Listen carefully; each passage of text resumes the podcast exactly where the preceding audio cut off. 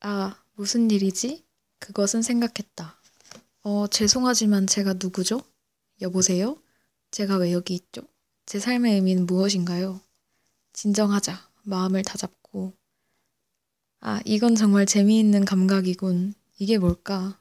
음, 이건 일종의 하품, 간지러운 느낌이 나의, 나의, 음, 나는 이제 논증이라고 부를 것을 위해 내가 세상이라 부를 것 속에서 어떤 진척을 보이려면 물건들의 이름을 붙이는 일부터 시작하는 게 좋겠어.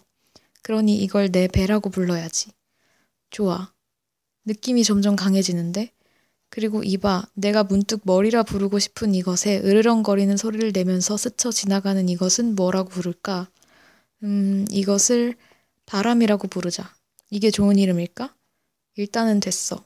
나중에라도 이 바람이란 게 뭐에 쓰이는 물건인지 알게 되면 더 좋은 이름을 지어줄 수도 있겠지. 분명 이렇게나 지천으로 있는 걸 보니 이게 아주 중요한 물건인 것만큼은 틀림없어. 야, 이건 또 뭐야? 이건 꼬리라고 부르자. 그래, 맞아, 꼬리. 이걸 이리저리 휘둘러댈 수가 있잖아. 그렇지? 기분 끝내주는데, 지금으로선 대단한 일을 한 것 같지는 않지만, 나중에는 뭐에 쓰이는 물건인지 알게 되겠지. 자, 이제 대충 물건들의 이름을 정리한 건가? 아닌 것 같아. 신경 쓰지 말자. 야, 이거 정말 신나는군. 이렇게 알아야 할 것이 많다니. 기대할 것도 많고. 너무 기대가 커서 머리가 어지러울 지경이야. 아니면 바람 때문인가? 이젠 정말 많군. 안 그래?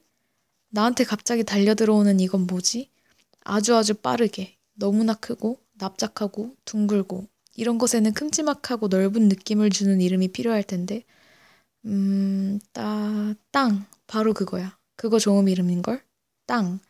이게 내 친구가 되어주려 할까? 그러고는 갑작스럽게 축축한 쿵 소리가 들렸고 모든 것이 조용해졌다.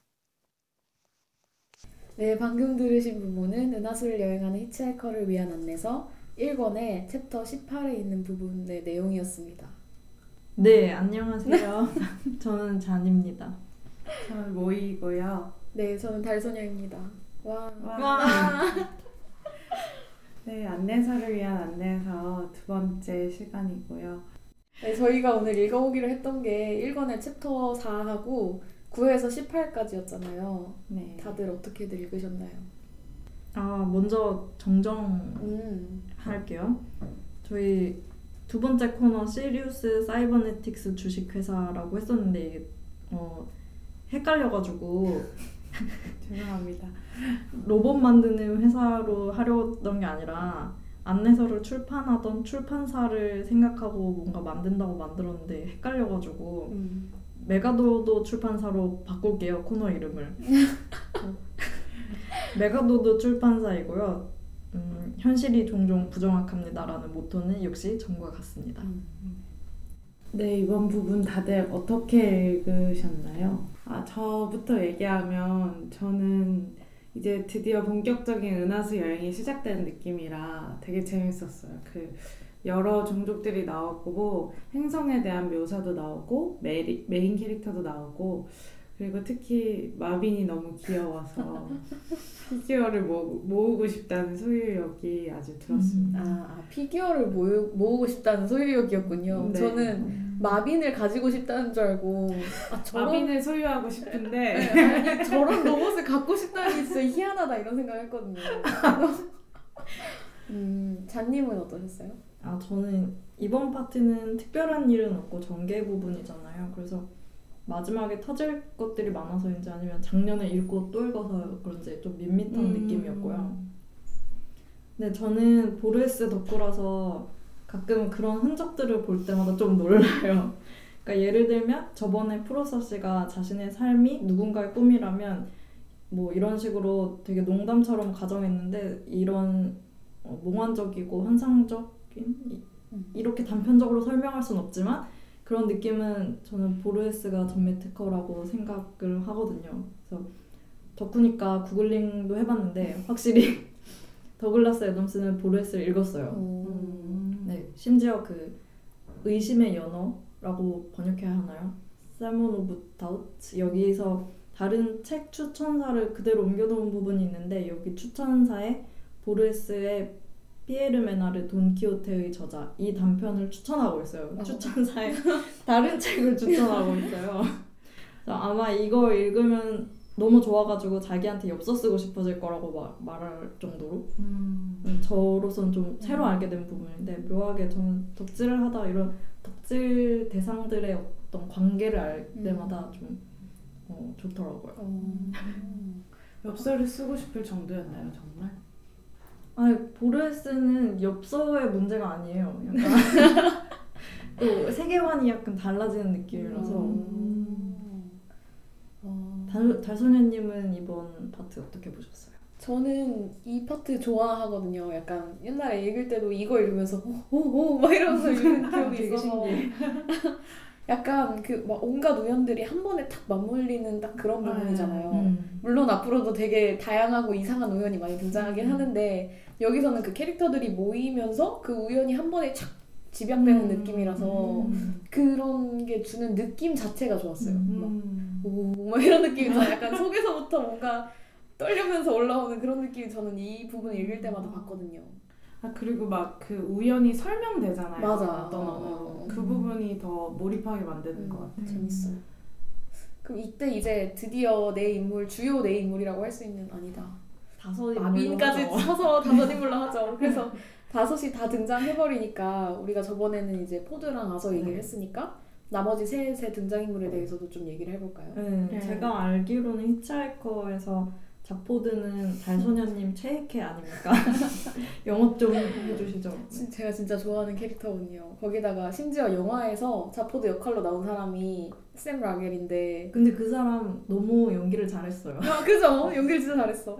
제가 그 배우도 좋아하거든요 사실. 그래서 약간 자포드 하면 내가 좋아하는 모든 것의 집약체 같은 느낌? 오. 그러니까, 그러니까 그. 자포드는 제가 느끼기엔 그 자기의식하고 자기애가 막 넘쳐 흐르는 인간이고 모든 게 자기 위주로 돌아가야 되고 사람들이 계속 자기 이야기를 해줘야 되고 자기가 욕일지라도. 어, 어, 욕일지라도 일단 자기 얘기가 나와야 돼 거기다가 음. 자기가 하고 싶은 건 또 이상한 짓이 돼도 해야 된단 말이에요 그게 막 우주선을 훔치려고 대통령이 되는 미친 일이라 할지라도 그걸 일단 해야 되는 사람이란 말이에요 저는 좀 그런 지점이 좋은 것 같아요 그러니까 음. 하고 싶은 거 하는 사람. 그러니까 저는 그렇게 못 하잖아요. 현실에 나는 음. 막 신경 쓸 것도 많고 하면 안 되는 일도 많고 한데 자포드는 전혀 그런 건 아랑곳하지 않고 막 하는 인간이라서 일단 그게 좀 좋고 미친 사람이라서 좋고 그리고 솔직 솔직한 것도 좋아요. 그러니까 주목받는 게 좋다고 자기 입으로 스스로 말할 수 있는 사람이잖아요. 음, 그래서 맞아. 트릴리언이 약간 야 너의 자아에 대한 얘기 그만 좀 할 수 없냐 이렇게 하니까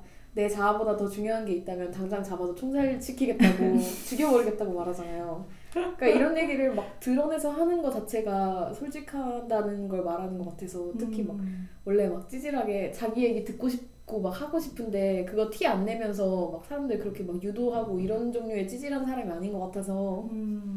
뭔가. 찔리는데. 아니야 아니야 그래서 좋고 그리고 진짜 제가 자포드를 좋아하는 정확한 이유는 다다음 장에 등장하는 내용인데 그게 지금 얘기하면 스포가 돼버리니까 그때 가서 다시 한번 왜 내가 자포드의 이런 지점을 좋아하는지를 한 번 더 얘기해 보도록 하겠습니다. 네 어. 기대하겠습니다.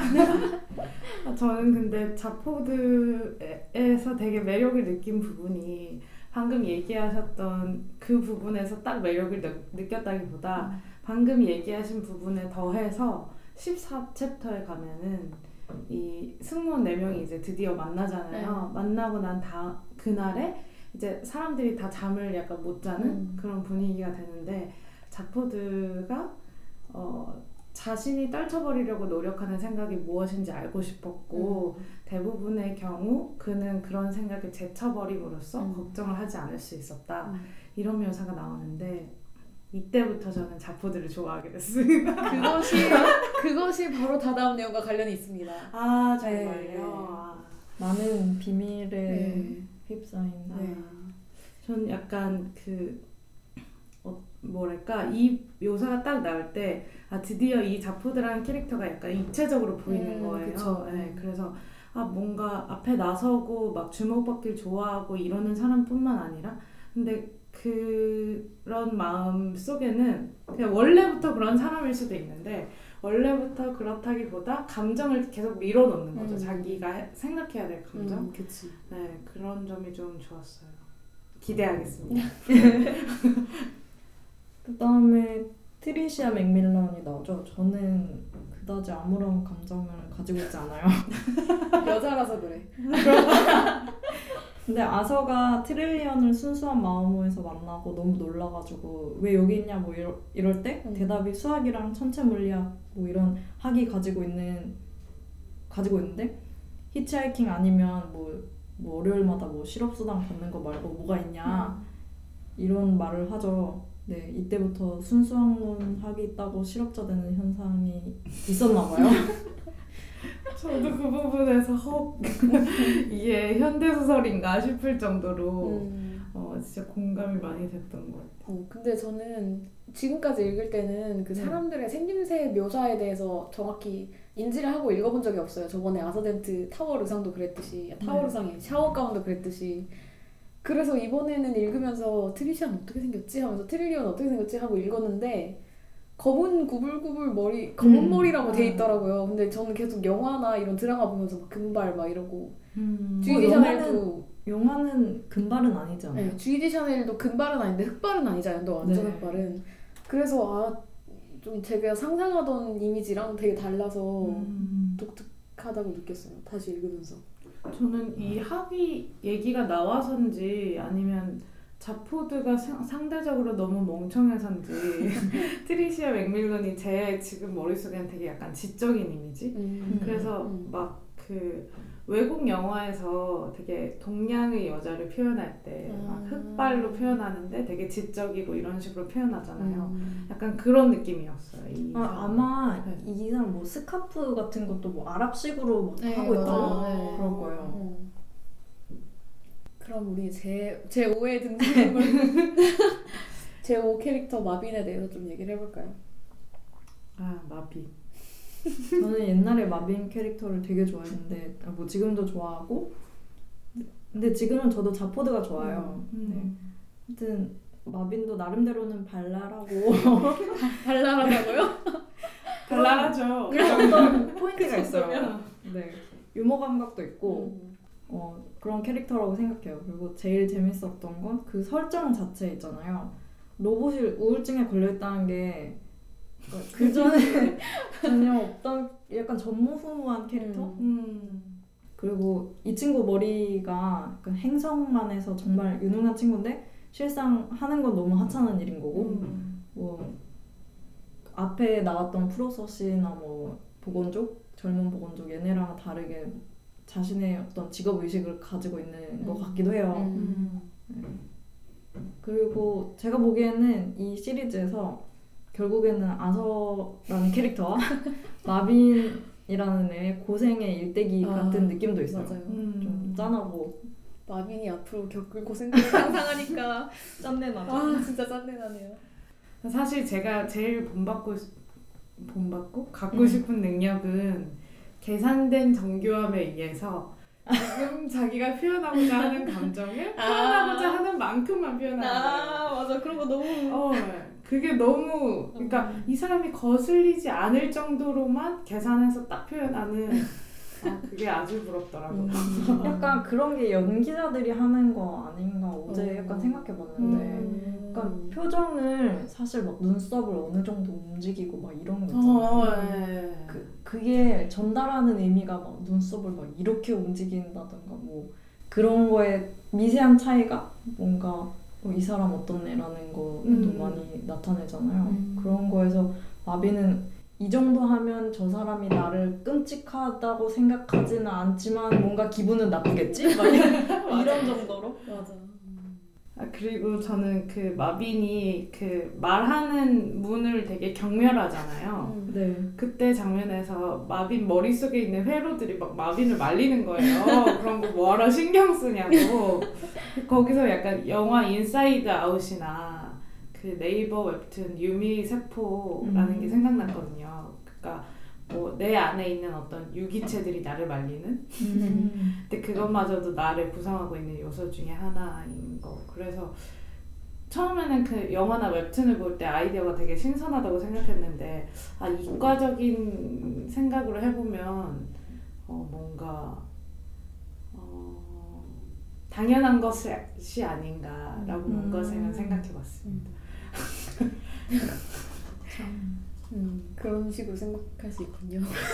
저는 그냥 그런 식으로 생각한다고 그냥 읽었는데 어쨌든 저는 마빈이 귀여운데 그러니까 제일 처음 읽을 때 되게 매력을 많이 느낄 수 있는 캐릭터인 것 같긴 해요. 되게 음. 특이하잖아요. 근데 약간 나이 먹으면서 점점 마빈이 싫어요. 막 그래서 음. 마빈 부분만 읽으면 짜증이 막 나는 거야. 그러면서 왜 그렇게 자포드랑 틸리언이 쟤, 저, 쟤 없애버려야 된다고 하는지를 알 것 같은 거예요. 막 이런 거 불평하는 로봇 어, 느낌. 막 아, 나는 대단한데 고작 이런 것만 하고 있어. 막 세상은 그지 같아. 막, 아, 막 이- 이런 이런 게 인간 같네요, 네, 진짜로. 진짜 인간 맞아. 같아. 근데 생각해 보면 적극적인 극복 의식은 없어요. 그러니까 아. 자기가 뭘 안 하잖아. 그래서 이런 사람이나 로봇이 진짜로 내 옆에 있다면 너무 짜증이 날 것 같은 거예요. 음. 저는 또 마빈이랑 비슷한 인간을 한 명을 알았었어요. 투영되는 거 아니에요? 막 매- 맨날 만날 때마다 이렇게 불평 불평 불만 하거든요. 솔직히 제대로 똑똑하기도 해요. 솔직히 말하면. 음. 근데 하는 건 없어. 아, 아. 그래서 진짜 피곤하더라고요. 어, 달소녀님 말에 어느 정도 공감합니다.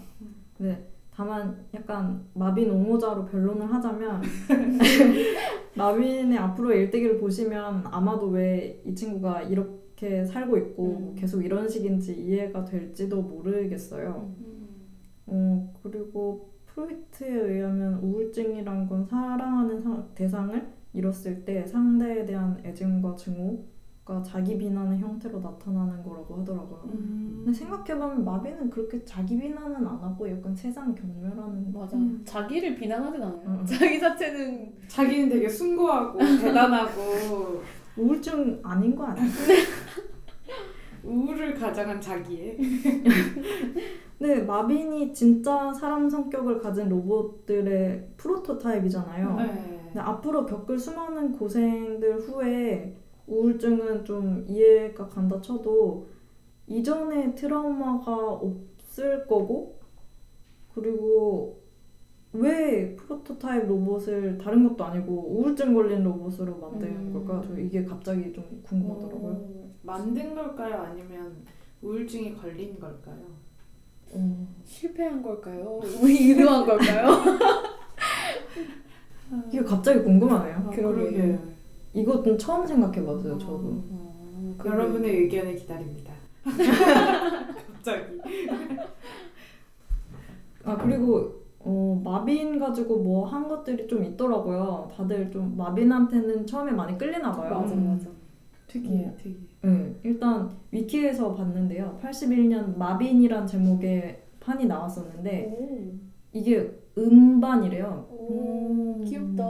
네, 그 여기 마빈 목소리는 TV랑 라디오 시리즈에서 마빈 목소리를 맡았던 스티븐 무어란 분이 보컬을 했다고 하고요. 음. 그리고 같은 해 음. The Double B-Side라는 판도 있는데요. 여기 실린 곡은 Reasons to be Miserable 이랑 Marvin I love you 라는 곡이 있어요. 근데 이게 저도 예전에 찾아보다가 궁금해서 어떤 노래인지 좀 들어봤거든요. 음. 근데 아마 유튜브에 아마 있을 거예요. 그래서 음. 좀 이상하고 기괴감 나고 음. 그랬던 것 같아요. 그리고 마지막으로는 아니고 뭐 진짜 유명한 것 중에 하나는 라디오헤드의 Paranoid Android란 노래 있잖아요. 네. 이거 되게 우울하고 막 네. 그런 노래잖아요. 이거 모델이 마빈이라 그러더라고요. 아 그렇구나. 어 재밌다. 네. 근데 마빈은 솔직히 마빈 프리퀄이 좀 따로 나와도 재밌게 읽을 수 있을 것 같아요. 그러게요. 이 얘가 왜 우울증에 걸렸는가 만약에 그러니까. 만들어진 게 아니라면 그런 것 좀 창작 좀 해주시면 누가요? 아, 그러게요. 약간 프리퀄 했을 때 가장 쓸 수 있는 게 많을 것 같아요. 음. 그렇다면 여기서 이제 등장인물에 대한 얘기를 좀 마치고 이제 이야기 속으로 좀 들어가 봅시다. 네. 저희가 이제 챕터 4부터 우리가 읽으려는 이야기가 시작이 되잖아요. 이때 자포드 비블브락스가 은하제국 정부의 대통령이 되어서 순수한 마음호를 이제 진수식이라고 하나 이렇게 딱 처음 보여주는 자리에서 네. 그걸 훔쳐버리잖아요. 네. 그 바로 그 부분에 이제 대통령에 대한 묘사가 좀 나오는데 이 부분에 대해서 다들 어떻게 생각하셨나요? 저는 그 초반에 가장 돋보였던 부분이 이 부분이 아닐까? 음. 뭔가 어, 다른 언어는 약간 소설의 언어인데 대통령에 관한 모- 묘사는 정말 약간 산문체처럼 나오잖아요. 음. 그래서 근데 그래서 더 약간 와닿았던 것 같아요. 음. 직접적으로 대통령에게 요구되는 건 지도력이 아니라 정교하게 판단된 난폭성이다. 음. 뭐 대통령의 임무는 권력을 휘두르는 게 아니라 권력으로부터 사람들의 관심을 돌리는 것이다. 뭔가 낯설지 않은데요? 네. 그러니까 낯설지 않죠. 우리가 많이 겪어왔고 음. 겪고 있고. 근데 그런 게 너무 공감됐던 것 같아요. 그래서 어떤 면에서는 풍자 같기도 하고 또 어떤 면에서는 그냥 진실을 얘기하고 있는 것 같기도 음. 하고. 맞아요. 저는 약간 이런 데서 작가의 센스가 음. 빛나는 것 같아요. 그러니까 딴에는 중요한 걸 아무것도 아닌 걸로 바꿔버리는 어떤 지점들이 있거든요. 음. 농담처럼 가볍게 아무것도 아닌 듯 하는 말들이 뼈가 있고 음, 또 맞아요. 근데 유머는 또 설명하면 노잼이니까 이만하도록 하겠어요. 저는 그 부분에서 대통령에 대한 묘사도 재밌긴 했는데 제가 좀 더 집중했던 부분은 은하제국 정부가 존재한다는 사실 자체였어요. 그러니까 어. 더글라스 애덤스가 상상을 해봤을 때 우주로 이걸 확장시켜야겠다고 상상해봤을 때 그때도 여전히 은하제국 정부라는 것 자체가 존재할 수 있다고 음. 상상한 것 자체가 약간 얘 진짜 좀 특이하다 어떻게 이렇게 낙천적으로 생각할 수 있을까 하는 생각을 했거든요. 제가 옛날에도 얘기했던 것 같은데 생각보다 인간이 구체적 현실의 지배를 많이 당해서 나나 우리 동네나 뭐 이쪽의 물리적인 그런 거리를 벗어나는 음. 순간 뭔가 공감하거나 관심 갖는 게 어렵다고 생각을 한다는 말이에요. 저 자체 개인적으로는. 그래서 몇몇 사회학자들이나 뭐 똑똑한 사람분들이 막 이제 우리 국민국가를 넘어서 전 지구적 연합체나 공동체가 필요하다. 지구촌. 어, 그런 공동체를 만들어야 된다는 의식 자체가 들어서는 것이 지금 되게 중요하다라고 말을 하고 있는데 저는 그게 가능할까 하는 의문을 갖고 있는 사람 중에 하나거든요. 음. 네. 물론 그럴 수 있다면 좋겠다고 저도 노력 노력하면 좋겠다고 생각을 하지만 과연 과연 그럴 수 있을까라는 생각을 음. 하는 사람인데 하물며 지구만 해도 그런데 그게 전 우주로 확장됐을 때 여전히 정부라는 것이 존재할 수 있을까? 그- 그걸 예, 그렇게 상상했다는 게 조금은 낙천적이지 않은가 이런 생각도 했어요. 뭔가 유엔 같은 느낌 아닐까요? 뭐 있긴 있는데 음, 연합이긴 한데 음, 사실상 뭔가 특별히 음, 뭘 하는지는 잘 모르겠지만 법적 구속력도 별로 없고. 음. 네, 그리고 뭐 권고는 계속 하고 있는데 음. 듣지는 않고 자포드 어. 같은 사람은 항상 있고. 근데 저는 일단 유엔 같은 조직 자체도 조- 존재할 수가 없을 것 같다고 생각했거든요. 너무 넓어서. 음. 그렇죠 사실 유엔 같은 것도 생각해 보면 일단 종은 같잖아요 그러니까. 인간 종이잖아 인간종이잖아.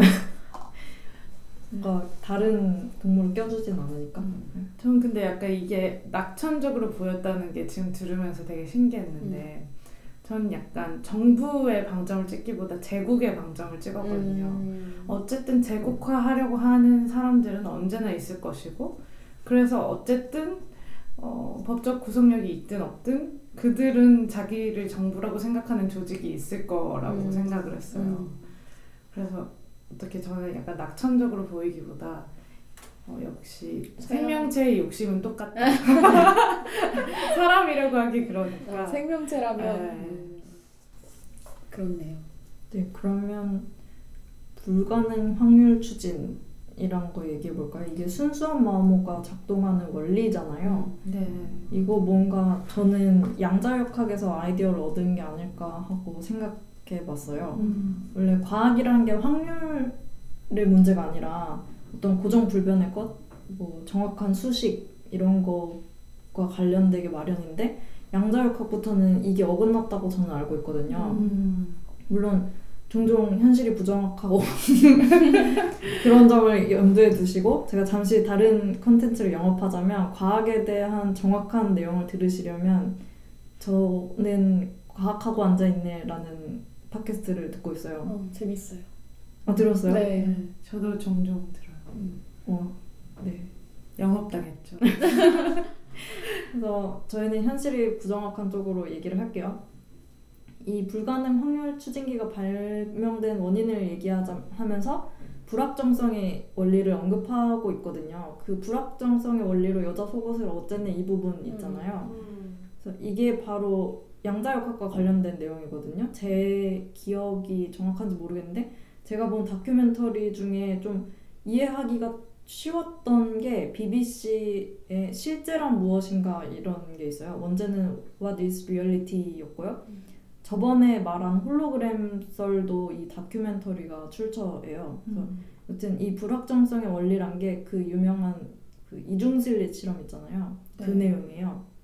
그래서 아주 개략적이고 불 부정확하게 설명하자면 그 두 개의 얇은 선과 같은 구멍을 뚫은 이중 슬릿을 준비를 하고 이제 빛을 비추는 거예요. 이때 외부 빛은 차단하고 벽에는 두 줄 이상의 빗줄기가 올- 나타나는데 이게 빛이 복수로 쐬어지기 때문이래요. 근데 하나의 광자를 쐬었을 때, 그러니까 복수가 아니고 단수의 광자는 한 개의 슬릿을 통과하면서 어, 두 개의 슬릿 모두를 통과하여 복수의 광자를 쐬었을 때와 같은 결과를 나타낸대요. 그러니까 하나의 광자가 지나가면은 이 두 개의 선 중에 하나만 어, 통과해야 되는 거잖아요. 근데 네. 마치 여러 개의 광 빛을 쐬었을 때처럼 음. 여러 개의 선들이 바깥에 나타난다는 거예요. 음.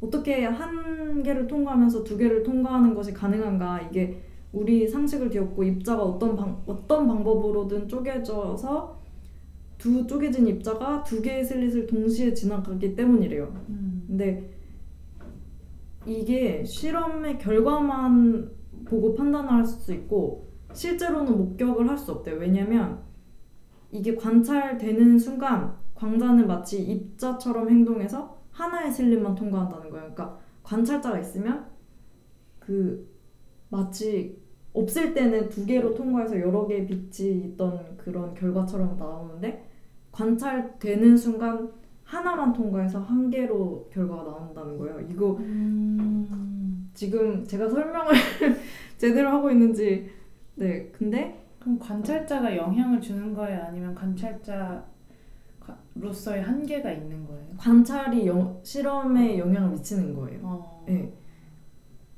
그래서 이런 관측이 실험에 그리고 결과에 영향을 미친다는 거고 처음엔 그래서 아- 아인슈타인도 믿지 못했대요. 그래서 음. 이런 현상에 대해 양자 역학의 아버지 격인 닐스 보어에게 이런 식으로 질문했다고요. 아무도 달을 보지 않았을 때 달이 정말 적이 없다고 생각하냐고. 음. 여기에 대해서 닐스 보어가 그럼 당신은 아무도 달을 안 볼 때 달이 적이 있다고 증명할 수 있냐고 어.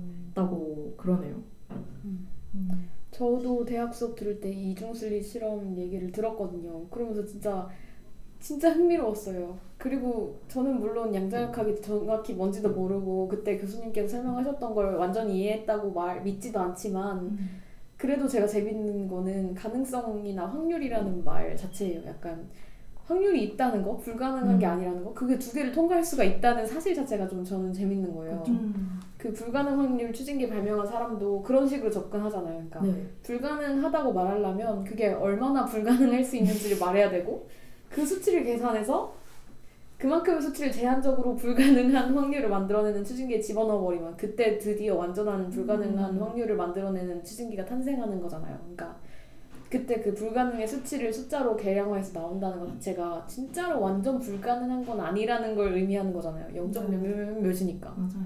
그건 불가능한 게 아니지. 막 불가능하다고 말할 뿐 실제로는 불가능하지 않은 거잖아요. 음. 그래서 과학 뭐 이런 건 모르겠고 저는 그냥 그게 좀 그- 그냥 그 얘기 자체를 들으면서 뭔가 뭔가 희망적이라고 생각했어요. 희망적이라고 하면 좀 어. 이상하긴 한데 확률이라는 말이 저는 재밌었어요. 음. 가능성이나 확률. 물론 이런 게 거시 세계에서는 없고 미시 세계에서만 일어날 수 있는 일이긴 하지만 그래도 재밌다고 생각했습니다. 네. 음. 양자 역학 불가능. 네 이런 이론들이 나중에는 뭐 촉근 이론 이런 거랑 연관이 많이 되는 것 같더라고요. 그리고 지금 알고 있기로는 빛보다 빠른 건 없잖아요. 아 근데 얼마 전에 스위스에 있는 제일 큰 입자 가속기 가 있거든요. 아. 거기서 빛보다 빠른 뭔가를 했다고 뉴스를 본 적이 있는데 정확한 건 잘 모르겠고요. 네. 아, 네. 이게 뭐였지? 저도 봤는데. 입자를 막 쪼개갖고 그 입자의 속도가 아마 빛보다 빠 힉스 입자인가? 그거랑 관련은 진짜? 있을 것 같아요. 모르겠다. 우리는 과학을 잘 모르는 사람들이니까. 셋 다 문과잖아요. 네. 그렇죠. 음. 어 기다립니다. 과학과 관련된 분들의 게스트로 좀 나와서 무지한 저희를 그래서 아무튼 일단은 빛보다 빠른 건 없는데 그 4광년 막 6광년 이런 거리들을 엄청나게 빠르게 여기서는 여행을 하잖아요. 네. 뭐 약간 영화에서 나오는 불가능 확률 추진에 대한 애니메이션 영상 네, 기억나세요? 봤어요. 네. 그런 거라든가 이런 사- 몇 광년의 거리를 갑자기 어, 이동한다든가 이런 거는 좀 웜홀 같은 느낌이 음. 들더라고요. 아 그리고 불가능 확률 추진기가 발명된 이유 있잖아요. 그 여성 파티 분위기를 전환시키고자 여성의 속옷을 뭐 이런 부분은 근데 사실 좀 불편하더라고요. 음. 제가 음. 요즘 페미니즘 관련된 트윗을 많이 보기도 했고 그게 분위기를 마- 전환시키는 건 사실은 아니잖아요. 음. 소설을 가지고 이렇게 얘기하긴 뭐하지만 그 제가 겪으면 모욕감을 느낄 것 같고요. 음. 재밌는 건뭐 타인들일 뿐이지. 저도 이게. 되게 남성적인 시각이라고 생각했어요. 음. 그러니까 이런 농담이나 묘사 자체가 음. 어, 아이디어 자체가 남성적인 것 같아요. 그런 얘기도 있더라고요. 찾다 보니까 그 히치하이커 시리즈에서 좀 아쉬운 부분 음. 여성 캐릭터가 너무 비중이 작고 뭐 그런 부분을 지적한 사람도 있더라고요. 음. 그러네요. 그러네. 그러면 진짜 사람 성격을 가진 로봇들 이 얘기 좀 해볼까요? 어, 일단 마빈이 있죠. 그리고 문들, 네. 컴퓨터 에디 막 이런 애들인데 얘네 근데 그 튜링 테스트 막 이런 거 했으려나? 아니면 뭐 그 전에 발명된 거니까 음, 다른 뭐 다른 기준? 테스트를 거쳤겠죠 어쨌든. 음. 근데 되게 저는 제일 짜증나는 캐릭터가 뭐였어요? 이 로봇들 중에서? 저는 에디였습니다. 아 에디. 네. 막 사람들이 다 절대절명 위기에 있는데 계속 얄미운 말을 하잖아요. 자기는 아무것도 아니라는 듯이. 자기도 결국 위험에 처해 있는데 음 저는 문들이 싫더라고요. 어 저도 아, 저는 그냥 그 만족감을 누군가 만족하는 게 싫어. 난 만족스럽지 않단 말이야. 근데 그런 거 보면 진짜 사람이 도대체 어떤 대접을 받고 싶은 걸까요? 어, 로봇들한테 음. 어, 그래서 이 부분을 좀 생각하게 되더라고요 음. 이번에. 약간 진짜 사람 성격을 가진 로봇을 디자인하는 인간. 근데 정작 로봇이 그런 성격을 가지고 있으면 되게 귀찮아하고 짜증내하고 두려워하기도 하고. 음. 그 솔직히 로봇에 대한 저는 시- 인간의 시각이 좀 약간 일방향적이라고 생각을 하거든요. 되게 로봇 관련된 주제를 영화 로봇 을 주제로 한 영화를 보면 로봇이 우리를 위협할 거다. 음. 로봇은 결국 우리 이용할 거다. 음. 라는 생각이 은연중이든 대놓고든 약간 담겨 있는 것 같아서 어, 정말 인간은 로봇을 자기가 편하기 위해서 만드는 건지 그냥 어떤 의미인지 좀 생각을 하게 됐어요. 그리고 그리고 인간은 마빈을 정말 로봇이 아닌 인간처럼 대하잖아요. 네. 막 짜증내고 막 얘기하고 그러면서 되게 로봇 주제라고 무시하는 작포들의 시선이 계속 느껴져서 아, 좀 생각이 많았어요. 근데 결론은 없고 그냥 생각만 많았어요. 음. 저도 그 부분에 좀 동의를 하는 게 좀 발 전된 문명들일 거 아니에요. 네. 우주 우주 여행을 할 정도면. 근데 그렇게 발달을 했는데 그런 부분에 대해서 어떤 윤리 의식이 분명히 생겼을 것 같은데 네. 어 그리고 여기 나오는 로봇들은 진짜 사람 성격을 가졌는데도 약간 자주적인 자주적인 형태가 아니라 음. 어떤 종속적인 느낌이 많이 네. 들어가지고 네. 맞아요. 음. 결국 키는 전부 인간한테 있게 음. 설계된. 마빈도 그냥 시키는 대로 하고 그쵸. 그냥 혼자 떠나면 되는데 안 음. 떠나고 그 외의 것을 하려고 하질 않잖아. 음. 또 어떤 영화에서 보면 이 로봇들이 너무 똑똑해서 자기네들끼리 반란을 일으키고 막 떠나는 그게 있는데 그거 자체가 그럼 아예 현대적인 생각인가 하는 생각을 또 하게 됐어. 네. 그 다음에 얘기할 파트는 제가 좀 생각을 했던 건데요. 그러니까 14챕터 에서 이제 그 네 명이 만날 때 진짜 미친 듯한 우연이잖아요. 음. 히치하이킹을 했는데 자포드랑 포드는 어렸을 때 친구였고 트릴리언이랑 자포드는 여- 지금 뭐 지구에서 자포드가 트릴리언을 데리고 왔는데 아서랑 트릴리언이 사실은 어떤 파티에서 만났었고 자포드가 트릴리언을 데리고 나온 파티가 바로 그 파티였고 뭐 이런 되게 미친 듯한 우연이 존재하게 되는데 이때 이렇게 나온단 말이에요. 네 명이 그런 우연을 만나고는 기분이 이상해지고 근데 그때 갑자기 마음이 편해지는 이유가 아 이게 불가능 확률 추진기가 만들어낸 그런 어떤 과학적인 현상 때문에 우리가 이렇게 됐구나 라는 걸 깨닫고는 마음이 좀 편해진단 말이에요.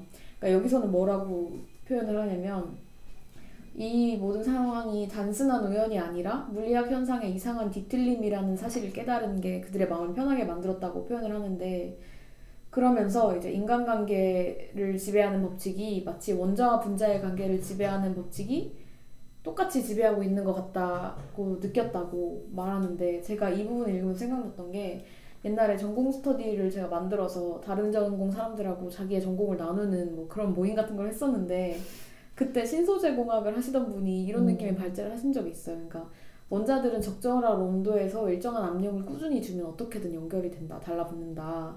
근데 자기는 인간도 비슷하다고 생각한다. 인간도 적절한 음. 온도와 적절한 압력이 지속적으로 주어지게 되면 관계 형성이 가능하다. 음. 서로 사랑하지 않을 것 같은 사람도 조건을 그렇게만 주면 사랑하게 만들 수 있다고 자기는 믿는다고 음. 하더라고요. 생각해보니까 왠지 그럴 것 같기도 하고 결, 어쨌- 어쨌든 인간도 원자의 결합체잖아요. 그래서 네. 어, 되게 재밌는 생각이라고 생각을 했고 또 이 부분을 읽으면서 그게 또 생각이 나갔고 되게 음. 흥미롭게 읽은 부분이었어요. 아 그러면 사랑을 못 하고 있으신 분들은 조건이 충족이 안 된 거네요. 그렇죠. 뭔가 꾸준히 만날 이성과 그들 음. 꾸준히 만날 때 적절한 압력으로 만날 수 있게 해주는 그런 형성이 안 되어 있기 때문에 그런 거다. 어 되게 재밌는. 네, 재밌는 가설이었어요. 근데 이게 부분이 편하게 만들었다고 표현을 하나요? 저는 편치 않았다고 읽어가지고 아 그래요? 마음이 네. 좀 편해졌다고 느끼거든요. 그러니까 제가 이게 이 부분이 좋아서 기록을 해놨는데 아 진짜? 마음이 편치 않았다. 뒤틀림 때문이라는 사실을 깨달았기 때문이다. 아 진짜? 네, 이렇게 돼 있어. 어 되게 서로 반대로 읽었네. 어, 현실은 종족 부족하니까. 음, 음, 네, 그렇습니다. 네. 근데 약간 그런 생각도 들어요. 그러니까 전화번호에 지배받고 있다. 뭐 에디가 네, 뭐든 간에 그게 만약 물리학 법- 법칙에 의해서 전화번호에 지배받고 있다 해도 뭔가 한 가지에 지배받고 있다고 하면 좀 이게 운명론적이기도 하고 음. 물리적 법칙일까 싶기도 하고 좀 아까 말했던 것처럼 종속된 느낌이 많이 들 것 같아요. 음, 근데 스피노자가 말하는 자유가 그런 거잖아요. 그러니까 어 자기가 정확히 뭘 어떻게 해야 되는지를 알고 있는 딱 그 상태, 그러니까 그 법칙을 이미 다 파악해서 왜 그렇게 되는지를 알고 있는 상태가 되면 오히려 그게 자유로운 거라고. 저도 정확히 지금 이걸 준비해온 내용이 아니라서 정확히 기억이 안 나는데 스피노자한테 자유가 약간 그런 느낌이었던 것 같거든요. 그런 음. 법칙에 종속되어 있지만 그 자체로 일단 자유다. 그 종속됐다는 게 아, 어쨌든 이거 약간 진리가 너희를 자유케 하는 네, 그런 약간, 네, 약간 그런 느낌이었던 것 같아요. 그거 네. 되게 종교적인 것 같으면서도 아닌 것 같으면서도 음. 네. 저희가 하는 말은 물론 뭘 알고 하는 말은 아니에요. 그냥 여기저기서 들은 거 하는 말입니다. 아, 그럼 이제 전설의 행성 마그레테아에 대해서 얘기를 좀 나눠볼까요? 네, 이 마그레테아가 자포드가 찾아다녔던 그런 행성이죠. 말머리 성운 안에 있는 행성인데 이 행성이 그러니까 부자들한테 주문을 받아서 그들한테 맞춤 제작을 해주는 행성을 맞춤 제작해주는 데고 그게 지금 막 불경기가 되면서 문을 닫았는데 엄청난 그때 주문을 하면서 돈을 냈던 그 엄청난 자본들이 거기에 모여 있기 때문에 자포드가 거길 찾아간 거란 말이에요. 그래서 네, 그거에 대한 설명이 나오는 챕터인데 근데 어떠셨나요? 그 마그레테아의 어떤 집약적인 역사에 대해서 나온 챕터 있잖아요. 음, 네. 그거 되게 재밌었어요. 음. 그러니까 어, 저도 부자, 재밌었어요. 네, 부자들의 그거 주문만 받다가 이제 그 그들도 돈을 너무 많이 써서 음. 여기에 다 경제력이 다 집중된 거죠. 음. 그러니까 이걸 지불할 사람이 없어지니까 이게 전설의 행성으로 남았다 뭐 이런 음. 건데. 그게 15챕터인데요. 네. 얘네가 정확히 하는 게 주문 제작 호화 행성 건설업이었잖아요. 음, 그쵸. 그래서 저는 약간 그 약간 어, 경영하고 시뮬레이션하고 이런 게임을 좋아해가지고 음. 어. 아, 이 건설업 되게 재밌겠다. 어, 근데 이거 게임으로 나오면 되게 재밌겠네요. 네, 그러게요. 어. 행성을 정말로 어, 제작하는 것은 아주 재밌고 부유한 사람들의 흥미를 많이 끌었겠다. 음. 오 게임 개발자분들이 빨리 그러게요. 이 아이디어를 착안하여 만들어 주시고. 제가 열심히 할 수 있는. 아그 마그레테아 하니까 그, 그 근접했을 때 나오는 경고 메시지 있잖아요. 네. 영화에 하도 레퍼런스가 많아서 미리 좀 스포를 드리자면, 그러니까 어, 마침 저희가 그리고 한 가지 더해서 드라마도 다루고 있고 영화의 홀로그램처럼 나와서 마그레테아에 접근하지 말아달라고 정중하게 말하는 그 아저씨 혹시 네. 기억나세요? 그 아저씨가 드라마의 아서덴트인 사이먼 존스라고 아, 하더라고요. 아, 네. 그렇구나. 사실 저는 마그레테아 같은 경우는 정말 뒷이야기가 좀 핵심이 많이 좀 집약돼 있잖아요. 그래서 아직까지는 말할 수 있는 게 많지 않아서 좀 아쉬운 느낌? 저는 여기까지밖에 모르기 때문에 그냥 마그레테아에 대해서 좀 알고 싶어졌어요. 되게 신기한 것 같고 특히 약간 지구의 아틀란티스 같은 개념이다라는 표현이 나오는데 그 표현이 약간 인간의 호기심을 자극하는 음. 표현 같았어요. 그리고 그래서 지금까지 가고 싶은 행성이 두 개인데 음. 하나는 여기랑 하나는 그 8장에 잠깐 언급된 베스셀라민 행성이라고 네. 전설적으로 아름다워서 어. 그 관광객들로 인해 불치를 썩고 있다는 아. 근데 이미 그러면 좀 그 아름다움이 좀 사그라들지 않았을까요? 근데 약간 음, 파리가 그렇게 더러워도 파리로 한번 가보고 싶다 하는 네. 사람들처럼 네. 약간 그런 심리가 봐요. 네. 어쨌든 나는 한번 가보고 싶다. 네. 약간 이런 생각이 들었어요. 저는 읽으면서 이게 그 행성을 새로 만 주문을 한다는 것 자체가 그러니까 물리적 환경을 바꾸고 싶은 거잖아요. 그러니까 사람들 어떤 사람들과 어떻게 살아갈 것인지를 정할 수 있는 문제가 아니고 그냥 뭐 바다 색깔이 어떻고 이런 음. 거만 정할 수 있는 문제잖아요. 네. 그런 의미에서 부자들만이 할 수 있는 고민인 것 같다고 생각했어요. 그러니까 타인과의 관계나 그 공동체의 삶 자체를 바꿔야 되는 필요가 전혀 없는 인간들 그거를 음. 생각할 수조차 없는 그런 사람들이 원할 만한 업이라고 생각을 했고 그 여튼 저는 이 부분 읽을 때마다 항상 맨날 상상하거든요. 내가 만약에 주문 제작을 한다면 어떤 행성을 만들어내야 될까? 그러면 막 리스트가 엄청 길어지는 거예요. 할 때마다 바라는 게 너무 많아. 어쨌든 꼭 한 가지 중요한 거는 겨울이 없는 행성이어야 돼요. 아, 겨울 싫어.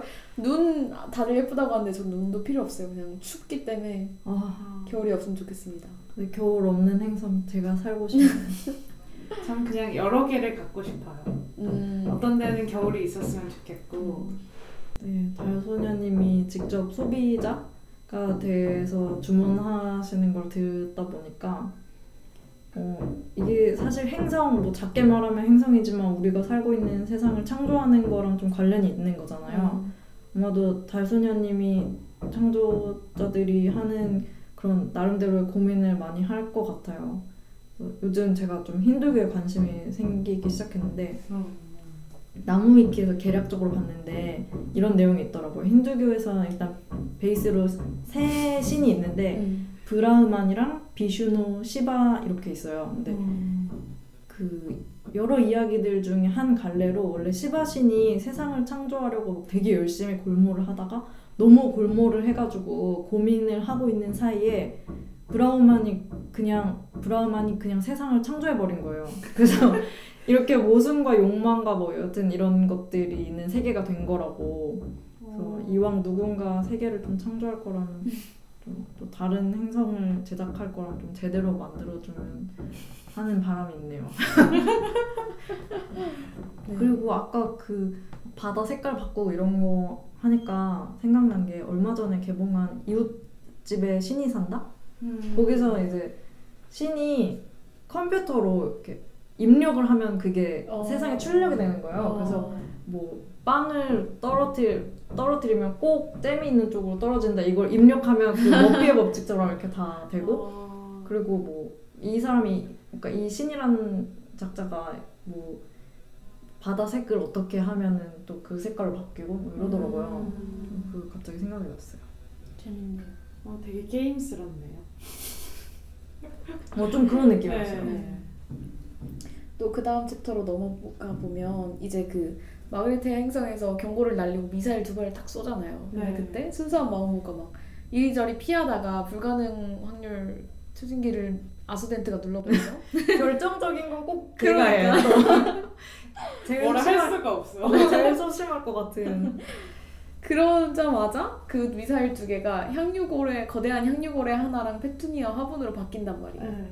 그 장면인데 저는 이 이거 너무 너무 귀엽잖아요. 그 고래의 짧은 인생들이 너무 귀여운 거예요. 막 근데 진, 실제로 상상하면 되게 잔인한 장면이긴 한데 막 바보 같고 귀엽잖아요. 막 어, 이게 뭐지? 막 귓가를 스친 이게 뭐지? 바람이라고 해야지? 막 이런 다음에 어 땅이다 이랬는데 다 땅에 떨어져 죽잖아. 그래서 근데 되게 인식이 빠르지 않아요? 어, 어, 똑똑해 똑똑해요. 그래서 그래서 제가 다음 타투를 뭘 할까 생각하고 있었는데 후보군 중에 하나가 이 향유고래와 위에 약간 페투니아 화분 조그맣게 있는 어, 네, 귀엽겠다. 그거를 상상하고 있습니다. 오 역시 덕후.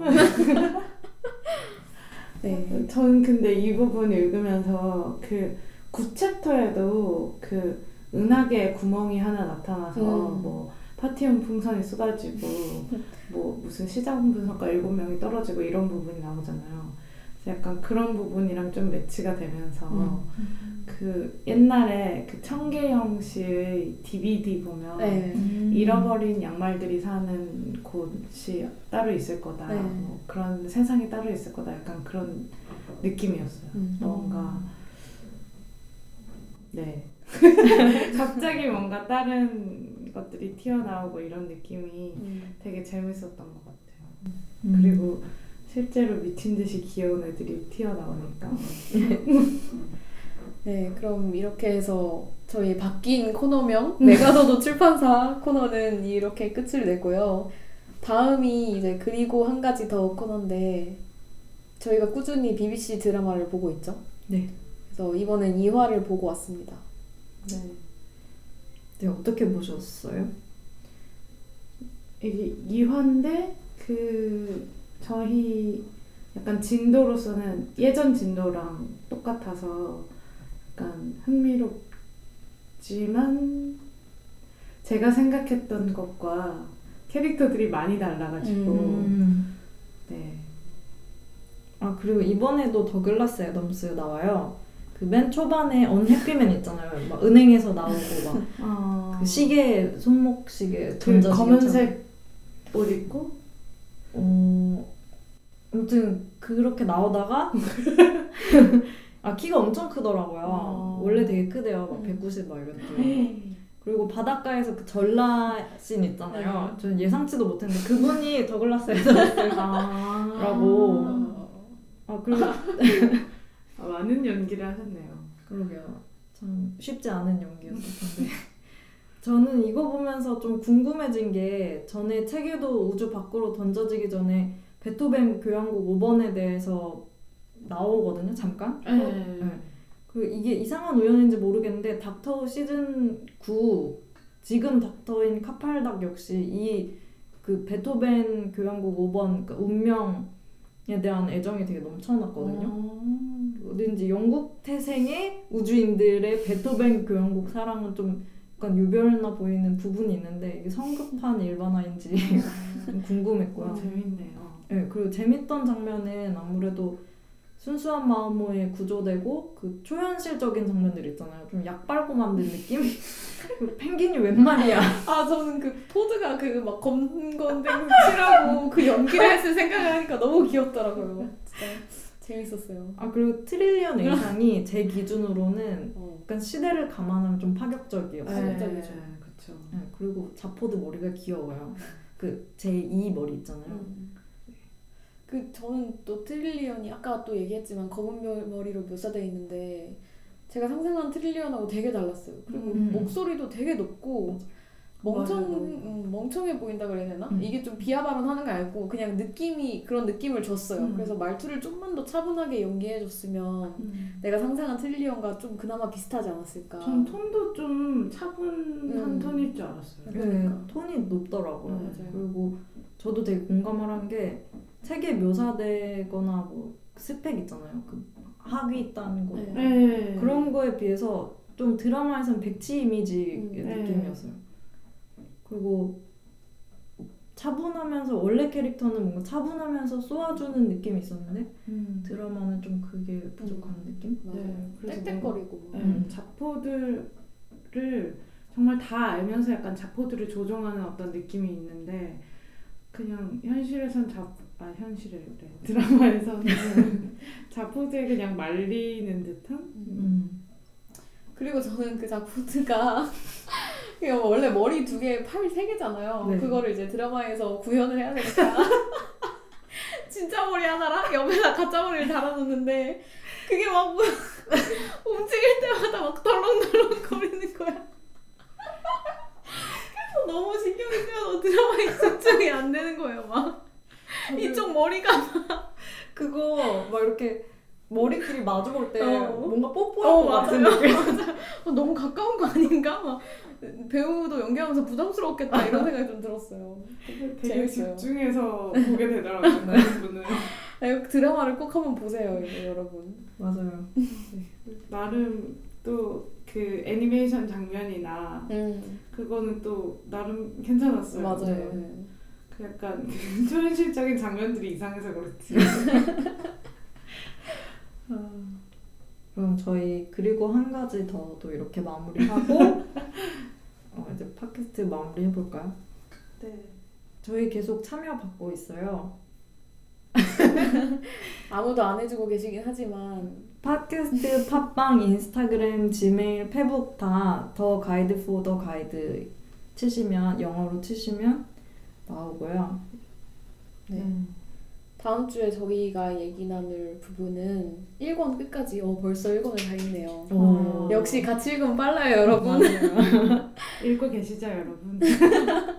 네, 1권 끝까지 읽어오시면 되고 많이 안 남았어요. 그리고 쉽게 넘어가는 부분들이라 앞으로 되게 대단한 얘기가 등장하긴 하지만 어쨌든 그렇고 드라마 에피소드 3, 3을 그러니까 3를 저희가 또 리뷰를 해보겠습니다. 네. 그렇다면 오늘도 사과를 드리면서 끝을 맺어야 되는데. 네 그럼 오늘도 불편을 드려 죄송합니다